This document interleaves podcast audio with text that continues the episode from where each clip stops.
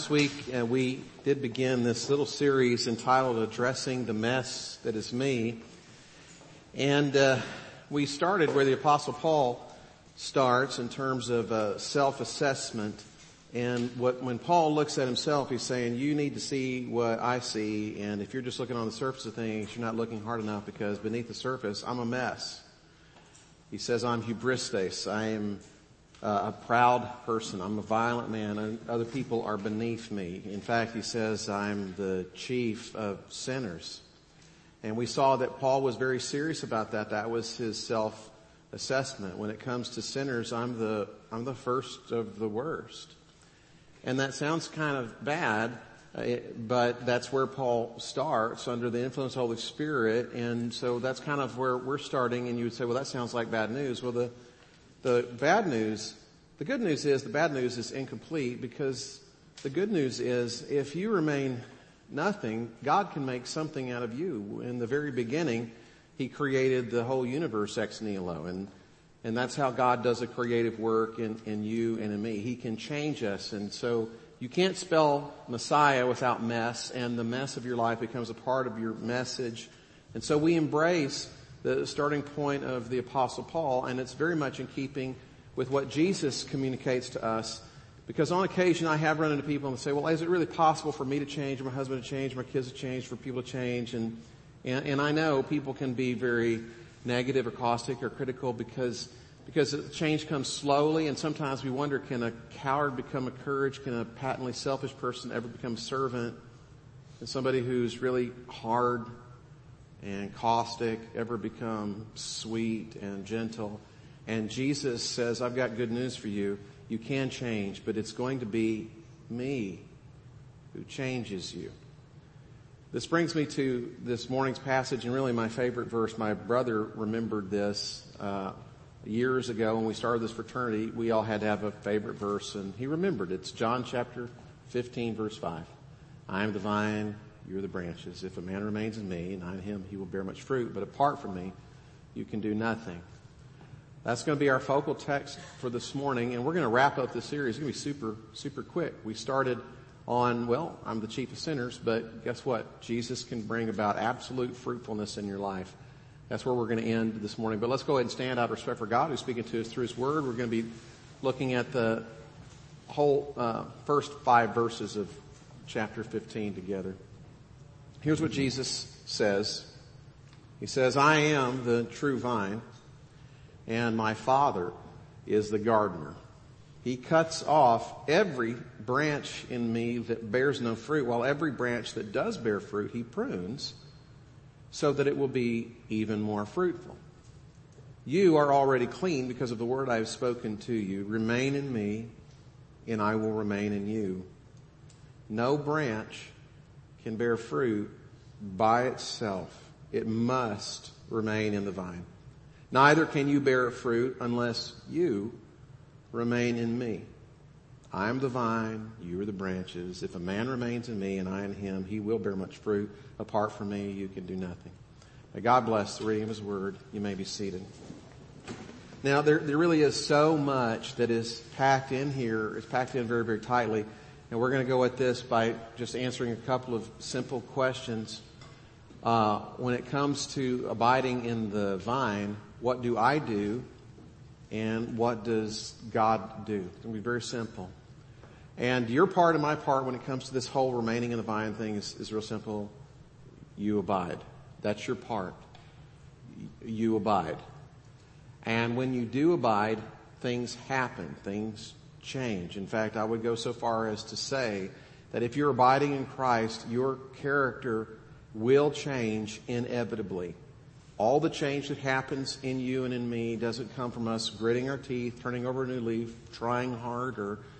Uh, it all comes from simply abiding in Him. And so the, the question is, okay, well, if it comes to abiding, how do I abide? What do good abiders do? I want to mention two things. I, I told you this would be so simple. Good abiders do two things. Good abiders recognize that they have to constantly abide in Christ. They, they recognize this has to be an occurrence in their life. And then number two, they just make some practical adjustments. They take practical steps to practically abide in, in Jesus on an ongoing basis. Now we're going to break this down real simple. Good abiders build in, uh, into their lives. Oh, let's go. Are we in the right one? Good abiders recognize their continual, we have to go back a slide. Good abiders recognize their continual need to, uh, to abide. Uh, good abiders take Jesus at his word, and, and that is to say, Jesus says, no branch bears fruit by itself. Neither will you bear fruit apart from me. Without me, you can do nothing. Now that is kind of offensive. Jesus over in Luke chapter 7 verse 23, he explains, blessed is the one who takes no offense because of me. Why does Jesus say this? Because he knows he's offensive. And, and, what he's saying is, you're, you're a branch and you don't have any room in your life to say, the branch that is me is better than the branch that is thee. You are not anything without me. You're nothing without me. Now, you would take offense at that unless you really did believe that apart from Jesus you can do nothing. You would take offense at that if you didn't know that Jesus has an agenda for your life, which is to bear fruit that you yourself could never bear apart from Jesus. But it is offensive to a great many people to be told the branch that is you is not better or more substantial or more powerful or more vital than the branch that is the person seated next to you or isn't any better than the branch that is outside of this congregation or outside of this church or apart from the vine, you could do nothing. Now that takes a little humility to, to swallow that. But when you do swallow that and when you do buy that, you recognize I've got this continual need to abide. And you do. I had a friend in South Texas who was uh, manic depressive and he was a friend uh, and he did well when he was taking his medicine. And I have nothing against people taking medicine. I think it's fantastic if you eat vegetables and fruit to maintain your health and God gives you a pill that also helps you to maintain your health. Fantastic. Take it. That's great. And my friend did great when he was taking the pill, but when he got off of his medication, guess what happened? After about two or three weeks, he would typically kind of shoot up into this manic phase or phase, and then he would just kind of run over people and he was very destructive, especially to his wife. And then he would realize, oh, you know, I better get back on my medication, especially after he cratered from his manic to a depressive state. Then he'd get on his medication. And then a month later, everything was normal and he would go through the same routine, which was, I think I'm okay. And it's like, buddy, the reason you're okay is because you're taking your medicine. But after a while, just, you just take that one, just a simple little pill like, well, I think I'm okay now. I don't need this pill anymore. They take it off and then a couple of weeks, three weeks later, and it was all out of his system and he'd go through the whole thing, repeat the process.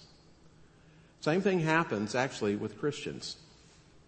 They're abiding and then all of a sudden it's like, you know, I think I'm fine. I don't know that I need to do this and this and this. And I, you know, I think the branch that is me is probably better than the branch that is thee. And then they stop abiding. And before you know it, they, they dry up and the fruit's gone. How long does it take for that branch when it's cut off from the vine to kind of shrivel up or the fruit to fall off? I don't know. It's usually not within an hour it's usually not within a day, depending on how thick the branch is compared to the stem or the trunk that it's attached to. But over time, when that branch gets cut off, you're going to see it's going to shrivel. The fruit's going to fall off. There's not going to be fruit the next season or the next. You know why that happens? Because people who've been abiding for a while forget, oh, the reason that I'm fruitful in the first place is because I'm abiding in Christ.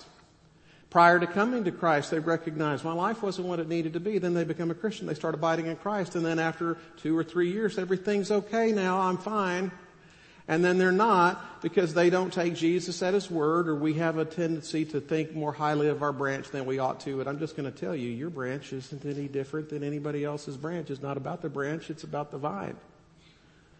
And if you say, well, I'm not the cheapest and I'm not as bad as this person. My branch is better than your branch. You're arrogant. And if you take offense at me saying that you're arrogant to think that you're better than the person next to you, then you're arrogant. You've just kind of demonstrated it. Jesus is saying, hey, without me, you can do nothing. Without me, you can't bear fruit. I'm the vine. You're the branch. It's not that I don't want, it's not that I don't value you as the wonderful branch that can produce this fruit, but you cut yourself off from me and you will shrivel up and nothing good will come through you. Not this God honoring. So good abiders recognize that. They, they get the humility of what Jesus is trying to communicate here. Good abiders also, because they recognize apart from Him they can do nothing, they will also build into their lives some habits of abiding. And they're very simple. Uh, I'm going to mention just five and you could come up with some other ones. These are just examples of what abiders do. Number one, you create anchor points throughout the day that put your focus on Christ. Now, th- these don't make you a better person. They just keep you connected to the one who gives you your vitality. And some anchor points might be you pray in the morning, or you pray at night, or you pray in the middle of the day, or you pray before meals. And it's like, maybe it's just the same prayer. God, God bless us for, bless you for the food. Thank you for the food. Amen. Whatever. Or it's just good morning, God, and that's the extent of your prayer, but you've got anchor points. And so continually throughout the day, you recognize that you're abiding in His presence. Now, why is all of this important? Continually reminding yourself that you're in His presence? Well, it helps you to experience what it is that has been given to you. Laura Nizer, who's a member of this church, she, she uh, gave a great illustration several years ago about this to me. She, she talked about how when you go to SeaWorld, there is this thing called the splash zone. You're in the first five, ten, fifteen rows the experience when you're near or in the presence of Shamu is a lot different than if you're seated way up at the top transcending the show, looking down on the show. If you're under the show or close to the show, you get splashed, you get wet, your experience is different. Only when you draw near to Christ, you don't get salt water all over your face. You're bathed in the Holy Spirit and you experience His grace and His mercy. And so you want to make sure that consistently you're seated in the right seats. This helps you to do this. Those ritual anchor points. Now they don't have to be long, but they're anchor points. Number two, another suggestion, and some of you are better at this than me, you set up your physical environment with lots of little reminders of God's presence. Some of you like crosses, some of you, you've got a picture of, of some event or person in your life that was instrumental in bringing you to Christ, or there's a memento of some retreat, and you set up your environment in a way that it reminds you of His presence. Maybe it's a, a, when I was growing up in the living room, we had a family Bible. Did we ever read the family Bible? No. We never, you know, uh, sorry mom and dad, you might be watching, but we never read the family Bible. It was huge, it was big. What was the point? I'm like, we never read that thing. Well, you know what? We did read our Bibles and we did go to church and we did pray, but we had this memento in the middle of the living room. It was a family Bible. And I look back on that go, you know, that was a good thing. Even though we didn't read that particular Bible, it was a reminder of God's presence in the center of the living room. It's fine. Number three, you cultivate relationships with people whose lives produce fruit. And this is why Sunday school or small group is not just an anchor point or a ritualistic experience. You want to be connected to other people whose lives are connected to, to God. I was encouraged before the service. Um, you know, Joe Vickers was saying, hey, I want to be a part of this. I know the men are you're going to have a men's Bible study or small group or something on Wednesday nights or Thursday nights. We don't know where it's going to be. And, and Joe was like, hey, I'd like to come to this. And I'm like, you know, you teach, you go everything. Joe, this is only for sinners. I'm sorry. I said, hey, hey, you know, I'm one of those too. Can I come? It's like, okay, great. It's nice to be around people who, you know, at the tender age of 87 are still wanting to, you know, be involved in ministry and I don't know if I'm going to teach him anything. He might be teaching me more than I teach him, but you're around a life that is intent on serving Jesus. That does you good. That's why you be in a Sunday school class or a small group or connected. You know, maybe it's, maybe it's online or something, but as long as you've got some friends in your life that you can pour into and they'll pour back into you, you need this. Don't think that you don't. It's part of abiding. And I, I have to tell you this too. Uh, when it comes to the chief of sinners, I love our church staff because I, you know, I look at I look at Alan and Jonathan over here. You think you guys are great sinners? No, But I mean, you know, they don't take offense at this. I, you know, we talk about this all the time. Um, and, and, you know, and Brett, you know how Brett is. And, you know, Jesus is everything. We're nothing. It's great to be around people who have that kind of acknowledgement. It really is. It does your heart good. Not every church is filled with religious stick in the muds. We've got some great people of authentic humility who would say, no, no, I think I'm at the front of the line. I, I think I need God's grace as much or more than anybody else. That's a, so refreshing. Which, by the way, I'm just mentioning the small groups. We do have sign-ups over here uh, for our, our, home groups. Please make a point of that because in a couple of weeks, actually basically two weeks from now, we're going to be starting the, the in-home small groups and you might want to be a part of one of those. So, so make it a point to sign up and they're also on these, these tables, these opportunities. And you can also do it online, of course, for those of you who are watching. All right, other uh, anchor points or things that are important for people who abide. Make sure that your time in the scripture spend an attitude of prayer. That is to say, you want to make sure that you get the scripture into you as much as you get into the scripture. Okay. Uh, number five, you come together with your church family for worship. And I, I realize these are funky times and a lot of people are concerned about COVID and my mom's got COVID and most of my family's had COVID and, you know, I get it. I, you know, honestly I do. But as best you can, you need to be keeping up your connection with your church family and times of worship. This is just what people who abide do.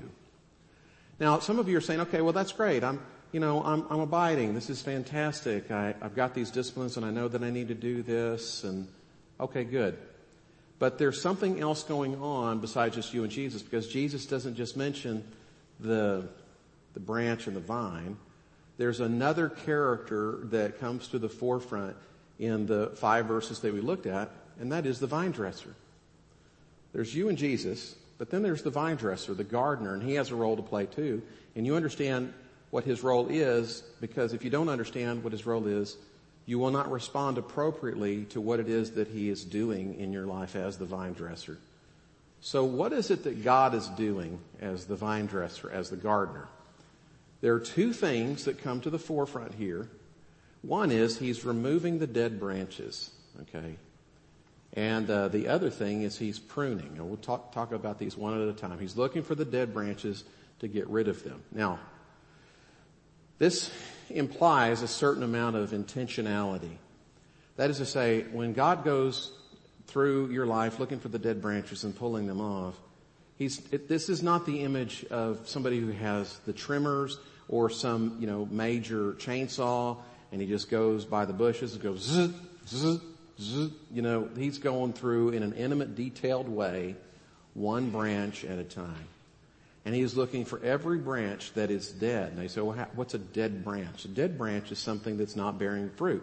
The way you can tell if a branch is only apparently connected to the vine, but not actually, uh, that's only, you know, maybe mechanically uh, or superficially connected, but not, but not vi- vitally connected, is the branch that is not bearing fruit. It's not connected. Uh, and if it's not fruitful, God's going to go in there and cut it off or pull it off or break it off.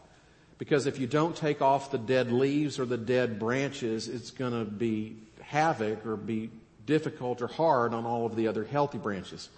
And we had a horticulturalist in the first service, um, Uh, Kate, and she basically is in charge of about 200 volunteers in Georgetown and all the rest. And she affirmed, you know, that's absolutely right because you can get insects and you can get all kinds of decay into the plant through the dead branches. And so you got to make sure if you're caring about the plant and its productivity, you take off all the dead branches.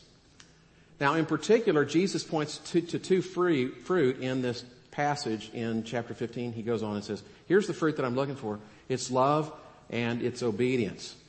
Verse 9, Jesus says, as the Father's loved me, so I have loved you. And then in verse 10, he goes on and says, if you obey my commands, you will remain in my love, just as I've obeyed my Father's commands and remain in his love. Love and the obedience uh, to God in that love, they absolutely go hand in hand with one another. Most of you have seen, probably you've seen it multiple times, Princess Bride, where farm boy Westley is saying to the beautiful princess, what? As you wish. Okay, we had 12 women and one guy that remembered. Okay, as you wish. Because that's communicating you know, I love you. I, I, want to do what makes you happy. I want to submit my will to your will. It's kind of corny, but it's true. And so as a Christian, when you're reading the Bible, you're reading it not to find the loophole so that you don't have to do much. You're trying to find out what is it that I can possibly do so as to bring pleasure to God because love and obedience go hand in hand. You want to do what it is that God would have you to do. Now some of you are saying, okay, well I love the Lord. I don't love Him perfectly, but the fruit is there. It's just growing. And I, uh, I obey God. It's just not perfectly. There's some things I know to, I need to grow in. So I'm good. God doesn't have to tear off any branches in my life. In fact, some people would say, I kinda, they're not going to say it like this, but they would say, I kinda came to Christ. I wanted to become a Christian so I could get God to leave me alone. I felt, I, you know, really, you know what I'm saying? I felt convicted and I felt like I need to become a Christian and now that I'm a Christian and there's enough fruit growing, you know, God can kind of leave me alone. I got Jesus on my side and, okay, I've got some news for you. Even if you've got some little fruit and, and you're moving in the right direction, you can't say, now God's going to leave me alone because God doesn't just tear off the dead branches. He prunes even those spaces that maybe look pretty fruitful. It, it, looks very, very hopeful. He's pruning the live branches so that they will bear even more fruit. If you go to uh, a vineyard after a time of pruning, you'll be horrified. You'll, you'll think this gardener doesn't know what in the world they're doing. Because you look on the ground, there's a lot of leaves and maybe even some apparently healthy stems, and there might be little clusters even of incipient grapes, of little baby grapes. You say, what were you doing? You cut all this stuff off and it looks to be really healthy, and the gardener is going to tell you, the vine dresser is going to tell you, hey, who are you to correct me? I know what I'm doing. And there was too much fruit or there were too many leaves and I had to cut back a few areas because if I didn't do this, the areas that were healthy that I thought had the most hope and promise were going to get the nutrition or the life that they needed. And so on occasion, you cut a few things back. You're not being punished if the vine dresser cuts a few things back that look pretty good to you. It's just that sometimes the vine dresser has an agenda for your life or for my life for us to be drawing strength more directly from the vine than maybe um, something else at the moment. Now look, let me change the metaphor a little bit because maybe you understand this. If you're a, if you're a parent, you recognize that sometimes when you discipline a child, you're not disciplining them because they did something wrong. You're actually putting some discipline into their lives because you want them to be more fruitful than they already are. When I was younger, I had parents that made me do chores. And I guess, you know, as a parent, I could say to my kids as they're growing up, look, we could pay somebody to mow the yard, but you're going to do it. Mom could come pick up your room, but you're going to do it. We do want to go to XYZ location, but first you're going to do A, B, and C. We're not mad at you. In fact, you haven't done anything wrong, but you've got chores. There are certain expectations that you're going to meet. You do that as a parent all the time. Coaches will introduce in a strategic manner a certain amount of cutting and pain. When I was playing sports in high school, some of you can identify with this, I was nothing special, really. But we had a really, really good team and we had a coach that ran us to death after every basketball practice. We hadn't done anything wrong necessarily. We were just gonna run. And sometimes we ran until we threw up. Literally. Did I think that my coach hated me? Yes. No. Well, maybe not, but he was a Baptist deacon. And he was really good at inflicting pain on little Baptist boys, you know, and so I, you know, sometimes I thought you probably went too far, but he didn't. We ran, we, we won district three years in a row, undefeated and all the rest. And it's not because we were super tall or super great. We just, we were in great condition. He was disciplining us, not because we'd done anything wrong, but because he wanted us to be better. You, you do that all the time. In the military, there's this thing, you know, basic training that people go through and you can go on YouTube and you can see really interesting videos of people who are going through SEAL training or whatever. There's this thing called schadenfreude. I don't know if you ever heard the term. It's like a, it's like a, a, a, dark joy at somebody else's pain. This is why these are really popular videos because you like, I like to watch the Marines get sprayed in the face with mace and then they get, you know, their hands are tied behind their back, and then they've got to run through all these other guys that are beating them up, and they've got these tasks to perform, and it's like crazy. Uh, and you think, do their sergeants hate them? Well, no, but if they survive these certain training exercises or learn to tune out pain or hold their breath for four minutes without drowning or whatever, when they get through all of the pain that was inflicted on them intentionally in appropriate doses, they get out the other side and they're able to perform in a way that they couldn't have performed before. They, they weren't being hurt because they were doing anything wrong. They were just allowed to hurt because it helped them to grow. Sometimes the gardener just comes along and there's the scissors hurt and it looks like that little cluster of grapes had a lot of promise but the Father knows what He's doing. That's part of the process of your growth. Now, now that we know that this is what the gardener does, he tears off the branches that don't bear fruit, and sometimes even those places that seem hopeful kind of get cut back in a way that we didn't anticipate or don't make sense to us in the moment. There's something that we need to be thinking through in terms of, well, how do we respond to this? Well, one, here's how you respond to the gardener. Uh, first off, you, you recognize uh, I need I need to trust him. You know, I, well, I need to learn. We'll go in the order of the notes. I need to learn. Why did this happen? Now, I'm not saying that that uh, things.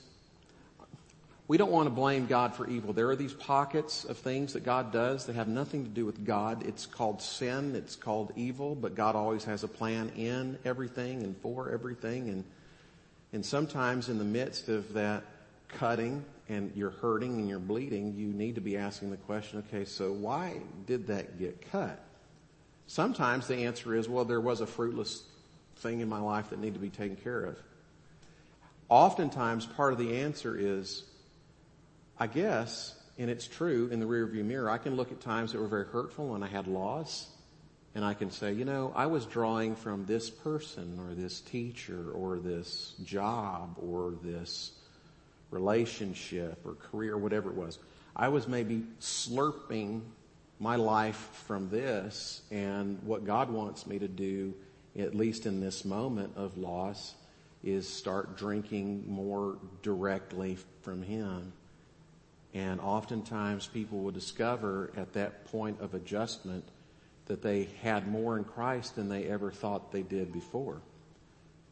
If Christ is not everything to you, God will take away everything until Christ is everything for you. And when Christ is everything for you, then you become everything that Christ would have you to be.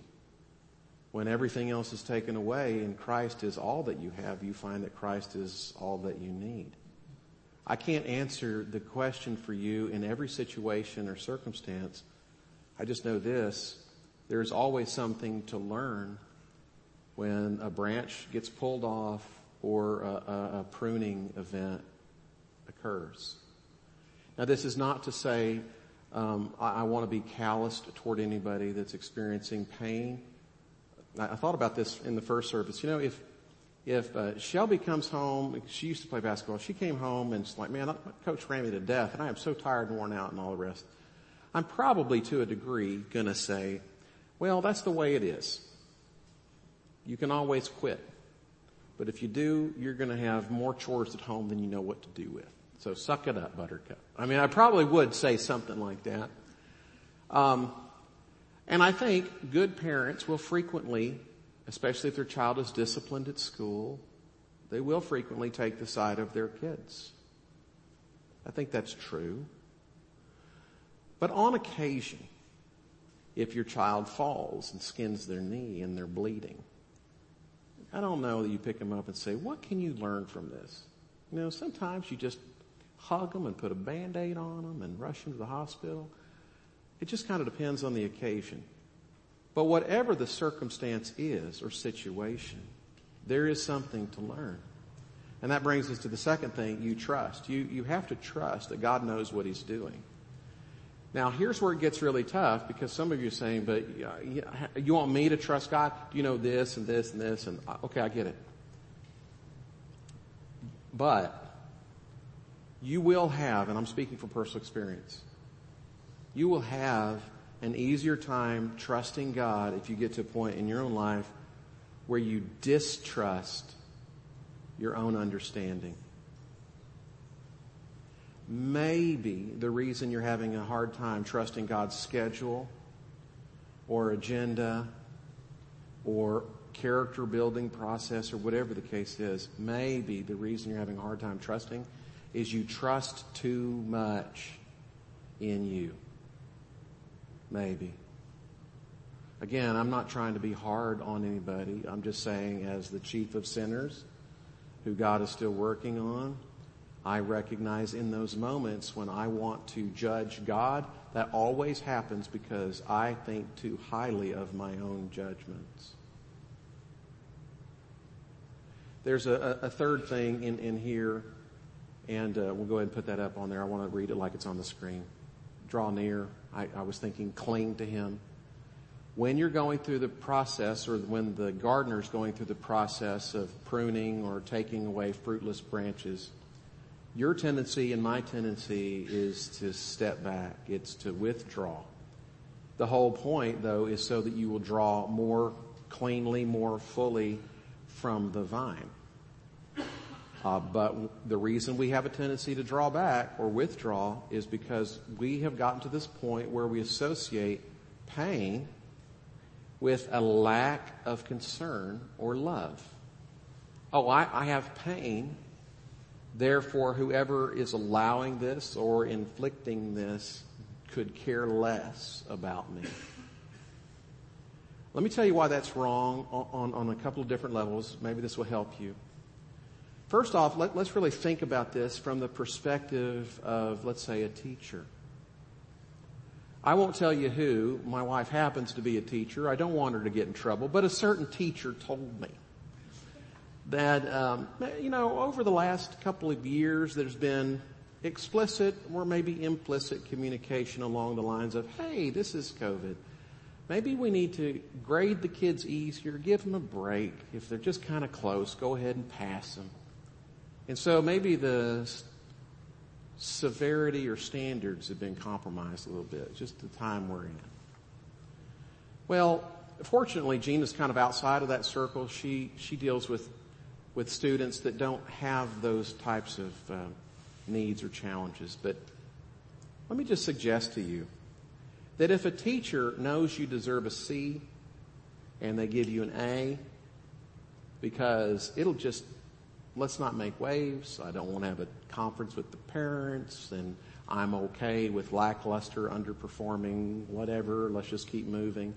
I want to suggest to you that maybe the teacher who is okay with giving the C when it's deserved and is up to the conflict with the angry child or the parents who don't understand, I would suggest that maybe that teacher who is good with inflicting a certain amount of appropriate pain or disappointment cares about the kids a little bit more.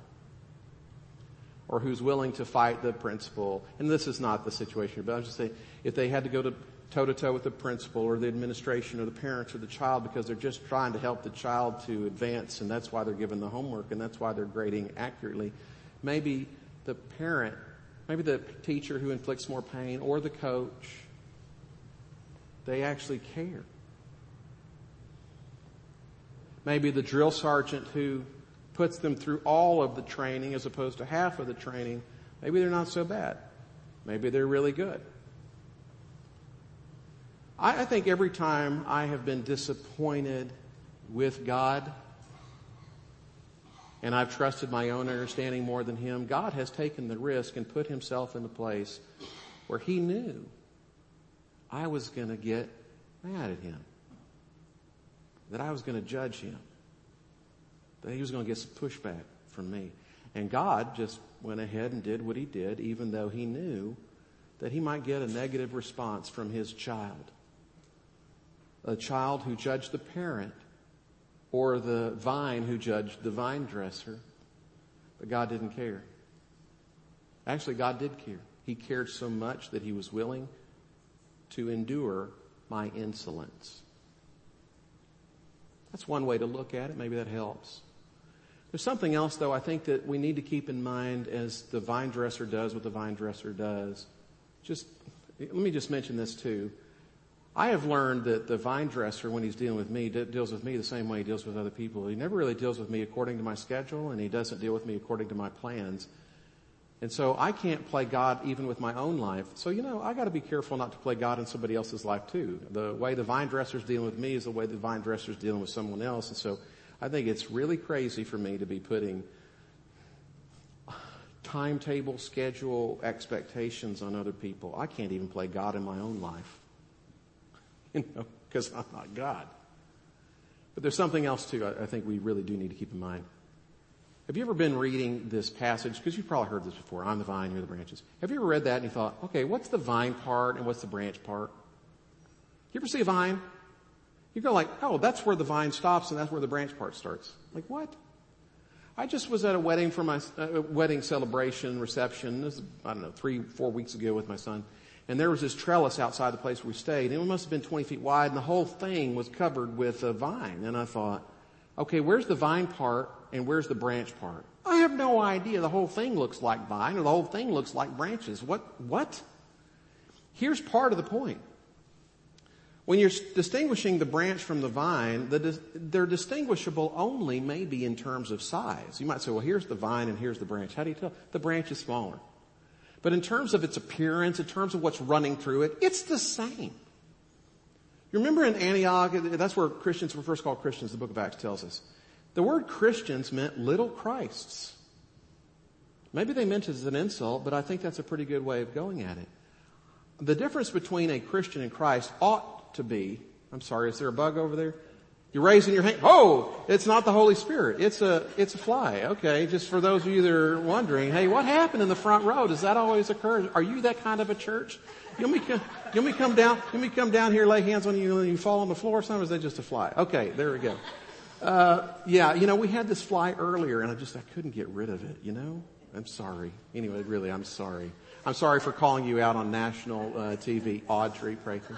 Uh, anyways, uh, okay, yeah. See, I'm the chief of sinners. See, you agree. Uh, okay, I digress. Woo, fly, you know, squirrel, uh, fly. Uh, look, the vine is different only in terms of its size, not in terms of its nature. What does that mean? As the vine goes, so to the branches. Or, or let me put it like this. Jesus is the vine. What's true of him? Love and obedience to the Father to the point that he was absolutely sinless in heart and in deed. Love and obedience. That's the fruit, fruit he wants us to produce. And you look at Jesus' life and you go, hey, here's a guy who sacrificed. Here's somebody who embraced suffering. And Jesus says, if you follow me, you're going to have to take up your cross in order to do that. I'm not a wine expert. You would expect that as a Baptist pastor, I would know everything about wine, right? But I don't. So I, I did look this up and I got this affirmed by Kate, who's a horticulturalist in the first service. And let me tell you something about wine. There's this little, st- this little statement, little saying, uh, the struggling vine makes the best wine. That's true. Here's why there's this guy, Steve Smith. He's a horticulturalist. He's a, a vine dresser. And he says, think of it from the vine's perspective, producing the best wine. The vine will say, I'm not here to make the best wine. The vine would say, I'm here to assure the survival of my species. So the vine says, if I'm in this ground that is just overflowing with moisture and it's just laden with nutrients, I'm going to spend all my energy, sugar, I'm going to send all my energy to my shoots and to my leaves. But I'm not going to send much energy, sugar, to the grapes because if, if they just fall on the ground right, right where they are, that's fantastic. We're going to thrive right where I am. But if the soil is a little bit lacking and there's not quite enough moisture and I'm really struggling to survive, I'm going to send more of my energy, sugar, to the grapes so the birds will come and take the grapes and then they'll spread my seed to land that is more fertile. What's good for the birds is good for humans. The struggling vine makes the best wine. There's a little struggle, some pruning. God comes in in a very individualistic, specific way and he takes out these branches that are broken or he prunes the places that kind of surprised you. You go with it. You know why? Because you recognize Christ needs to be reflected in me. And when my heartbeat beats with Jesus, you know what I say to the Father? I say the same thing to the Father that Jesus says, not my will but thine be done, or put a little bit differently. God, as you wish. And sometimes it's through the branches being pulled off, sometimes it's through the pruning, but eventually God brings us all as we abide in Christ and cling to Him. He brings us to this point where the fruit that we do bear is love and it is obedience and it produces a wine that brings joy to the Father. Oh, and is also tasty to other people around us. And as we abide in Him, what happens in us is supernatural because it's not natural to you and it's not natural to me. We become so others oriented like Christ that the Father finds pleasure and the other people around us find pleasure. And the gospel gets spread to all kinds of arenas around us. And it's because God had his way in our lives. Let's bow for a word of prayer. God, we know that it's not, Jesus didn't say we can't do good stuff without him. But when it comes to spreading the gospel, when it comes to portraying Christ, when it comes to having the character of Christ and being little Christs and producing fruit that is fit for the, the wine of the end time celebration, we know it comes by abiding in Christ and not in ourselves. Paul, Paul is right. There, there's hubris uh, to the core of who we are to the point where we would take offense at Jesus when he tells us that apart from him we can do nothing. Uh, Paul was right, Jesus is right, it's obviously right. But that doesn't mean that producing the fruit of love and obedience in a context of sacrifice is always easy. So God, I just pray you would help us in humility to receive your word that we must abide and to put in place things that would help us to abide and then when the fruit comes, for us to give you all the praise and all the glory because it's just the vine, not the branch. Help us to learn, help us to trust, help us to lean in, that you would be well pleased with what develops in us. Lord, I don't know really what else to ask. Just pray your way, way would be done in us. And if there are any who have yet to step into relationship with the true vine, I pray that they would simply acknowledge Jesus, I know that I'm a sinner. It's not just that I do bad things. It's that I, I want to act independently. It's that I think that the branch that is me is better than everybody else. And I think I don't need you. And, and I'm just going to operate on my own and that kind of pride. Lord, I, I, I think some people here that might say, you know, I'm looking at my sin a little bit differently. It's not just the things that I do that are bad. It's this disposition of independence and separation from you. And I recognize that God, that's the problem. And so God, I acknowledge that I, I have sinned. It's not just that I did wrong. I did the wrong knowing it to be wrong. And I, and it's not even just what I did. It's my disposition toward you. I've, I've not trusted you. I've been proud and arrogant and condescending to people around me. I am a sinner and I need a savior. So God, in this moment, I confess that, that I need you that I need salvation, that, that you sent your son Jesus Christ, who lived the life I should have lived, died the death I should have died, and he obeyed perfectly, and he loved wholeheartedly without reservation other people and God. So Lord, I, I pray that you, you would apply to my life what Jesus has done for me. Thank you, God, for saving me in Jesus' name. Amen. Listen, if you prayed that, I want to encourage